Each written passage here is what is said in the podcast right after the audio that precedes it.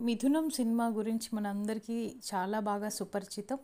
ఆ సినిమా చూసినప్పుడు అది ఏదో మన ఇంట్లో జరిగినట్లే అనిపిస్తుంది. ఈ మిథునం రచించినటువంటి శ్రీరమణ గారు ఇటీవల కాలం చేశారు కదా మనందరికీ తెలిసిందే. ఇవాళ నేను నా వాట్సాప్ గ్రూప్ చూస్తూ ఉంటే జగదీష్ కొచ్చెర్ల కోట అనే ఆయన ఒక గొప్ప నివాళిని అక్షర రూపంలో ఇచ్చారు శ్రీరమణ గారికి. అది నేను చదివిన తర్వాత ఏమనిపించిందంటే కోర్స్ జగదీష్ కొచ్చెర్ల గారి కొచ్చెర్ల కోట గారి పర్మిషన్ నేను తీసుకోలేదు. ఈ ముఖత నేను ఆయనని క్షమాపణ వేడుతాను. కానీ ఇది మాత్రం నేను ఒక్కదాన్నే చదివి ఉంటే సరిపోదు. అందరూ ఎంతోమందికి తెలియాలి వినాలి అని అనిపించి నన్ను నేను ఆపుకోలేక మీ అందరితో పంచుకుంటున్నాను ఇది. మెడిసిన్లో చేరడం అంటే నిన్ను నువ్వు జైల్లో పెట్టేసుకోవడం. నీకు ఇష్టమైనవన్నీ కనబడుతున్నా కొయ్యకి కట్టిన దూడలా పడుండడం. ఐదేళ్ళు పుస్తకాలతో మస్తకమంతా అస్తవ్యస్తంగా మారిపోవడం. ఏదో ఒక అమృతం కురిసిన రాత్రిలో ఎవడో ఒక సాహితీ మిత్రుడు ఖడ్గ సృష్టి చేస్తాడు.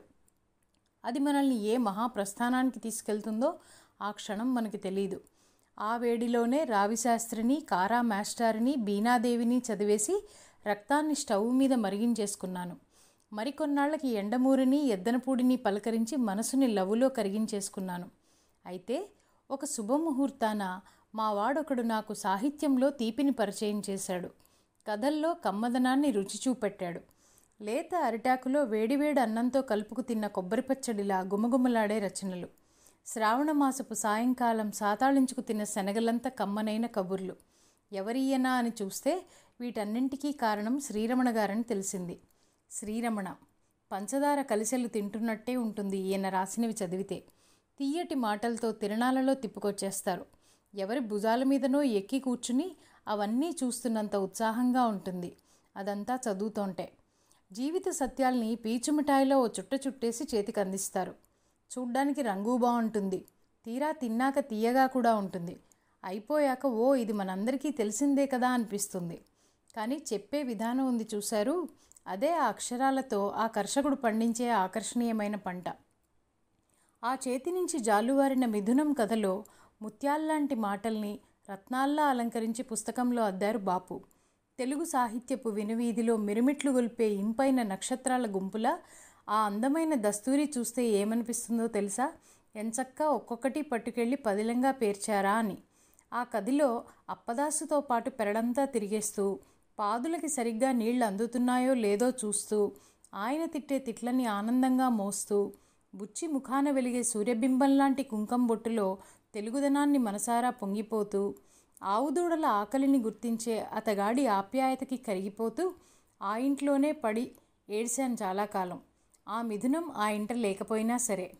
అప్పదాసు మాటకరకు మనసు చెరుకు. బుచ్చి అతని కోసం సాతాళించి అందించే పేరంటం శనగలంత కమ్మనైన కథ మిథునం.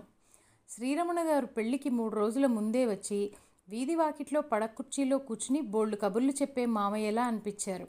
చివరిదాకా నవ్వులతోనూ చివరాఖరికి ఏడుపుతోనూ మొత్తానికి ఏదో రకంగా కన్నీళ్ళు మాత్రం తెప్పిస్తారు. అలా మన మనసు మూలల్లో ఎండిపోయి గుట్టుగా పడున్న జ్ఞాపకాల పాదులన్నింటికీ ఆ కన్నీటి తడి తగిలి మళ్ళీ పచ్చిగా మారి చిగురించేలా చేస్తారు. ఇన్నినాళ్ళ ఈ జీవితానికి ఒకటే కోరిక. మనసుని తాకే రచనలు చేసిన ఆయన చేతిని తాకాలని కన్నీటితో పాదుల్ని తడిపిన అతగాడి పాదాల్ని తడమాలని. స్వర్గీయ సోమరాజు సుశీల గారిని కలిసినప్పుడు శ్రీరమణ గారితో ఫోన్లో సంభాషించే అవకాశం లభించింది. అదొక అరుదైన అరగంట అదృష్టం. విద్యా వినయ గుణ సంపన్నులని వివరించాల్సిన పని లేదు. ఆయనకు అసలు గర్వం అంటే తెలియదని సగర్వంగా చెప్పగలను. నన్ను కలవడానికి మీరు ఎప్పుడైనా రావచ్చు అన్నారు. లేదు నన్ను రమ్మన్నా సరే అని కూడా అనేశారు. ఆ రెండో దానికంటే పాతకం మరోటి ఉండదని మేమే బయలుదేరాం. ఆ రోజు ఉదయం వారికి ఫోన్ చేస్తే రెండింటికి రమ్మన్నారు. మళ్ళీ సాయంత్రం ఎనిమిదికి మేము వైజాగ్ వెళ్ళే బస్సు ఎక్కేయాలి. కాలాతీతమైన వ్యక్తిని కలవడానికి కాలం కలిసొచ్చింది కానీ కాలమే తక్కువ ఉంది. మా దంపతులు ఇద్దరం బయలుదేరి భక్తి టీవీ ఆఫీసు ముందు భక్తితో నిలబడి ఉండగా భగవంతుళ్ళ మాకు ప్రత్యక్షమయ్యారు. లోపలికి తీసుకెళ్ళి సోఫాలో పక్కన కూర్చోపెట్టుకున్నారు. అప్పటి నుంచి మా దంపతులిద్దరికీ ఎన్నో కబుర్లు చెప్పారు. అందులో స్వోత్కర్ష లేదు స్వానుభవం తప్ప. శాపనార్థాలు లేవు. సాయం అందించిన మనసుల పట్ల స్మారక వచనాలు తప్ప. స్వర్గీయ బాపు రమణలకి శ్రీరమణ గారికి ఉన్న సంబంధం లడ్డూలో జీడిపప్పు లాంటిది. ఉండలో ఉండేది ఒక్కటే అయినా ఎక్కడో దాక్కుంటుంది కానీ చాలా రుచినే ఇస్తుంది. వారితో కలిసి పంచుకు తిన్న మమకార పూస రుచిని ఈయనింకా మర్చిపోలేదు. నాగార్జున సిమెంట్స్ రాజుగారి పేరెత్తితే ఆయన కనుబొమ్మలు వాటంతటవే పైకెళ్ళిపోతున్నాయి. అన్నీ ఘనపంచరత్నాలే ఆయన్ని కీర్తిస్తోంటే. పెళ్ళి పుస్తకాన్ని కుట్టడానికి రాజుగారిచ్చిన దారం ఆధారం ఏమిటంటే షూటింగ్ జరుపుకోండంటూ ఇచ్చిన విశాలమైన వారి తోటలు. సినిమాలో మనకు కనబడేది ప్రాకృతిక సౌందర్యం మాత్రమే. కానీ రాజుగారి గొప్ప మనసుకున్న అంత సౌందర్యాన్ని మా కళ్ళ ముందు గోదారంత విశాలంగా చూపించారు శ్రీరమణ గారు. షూటింగ్కి వచ్చిన వాళ్ళందరికీ మర్యాదలు చేసేవారని ఎవరడిగినా డబ్బులు అప్పెట్టేవారని ఎదుటివాళ్ళ తప్పుల్ని కప్పెట్టేవారని చల్లటి వేళ నోరారా కీర్తించారు. ఆయన మనసు వెన్నపూస. ఇక సూర్యకాంతం గారితో వారి అనుభూతుల్ని మాతో ఆవిడ పెట్టిన పులిహోరలా పంచుకున్నారు. చరమాంకంలో ఆవిడ పడ్డ బాధను వర్ణిస్తుంటే మాకు గుండె తడిసింది. బాపు ఎంత బుద్ధిమంతుడో వివరించారు. వారిది ఆయన వేసిన బొమ్మలంతా అందమైన మనసట. తను గీసిన వాటితో రూపాయి ఎలా సంపాదించాలో తెలియదని చెప్పారు. అలాగే గడుసు పిల్లాడు బుడుగు లాంటి రమణగారి లౌక్యం గురించి చెప్పారు. వాళ్ళిద్దరి స్నేహ ధర్మాన్ని బోధపరిచారు. ఎంవిఎల్ గారి గురించి మేమే అడిగాం. నిమ్ గారి దక్షత సానుకూల దృక్పథాల గురించి సోదాహరణంగా విశదపరిచారు రెండు గంటల పాటు ఏదో లైబ్రరీలో కూర్చుని పాత జ్యోతులు విజయ చిత్రలు సినిమా రంగాలు తిరగేసినట్టు అనిపించింది నాకైతే.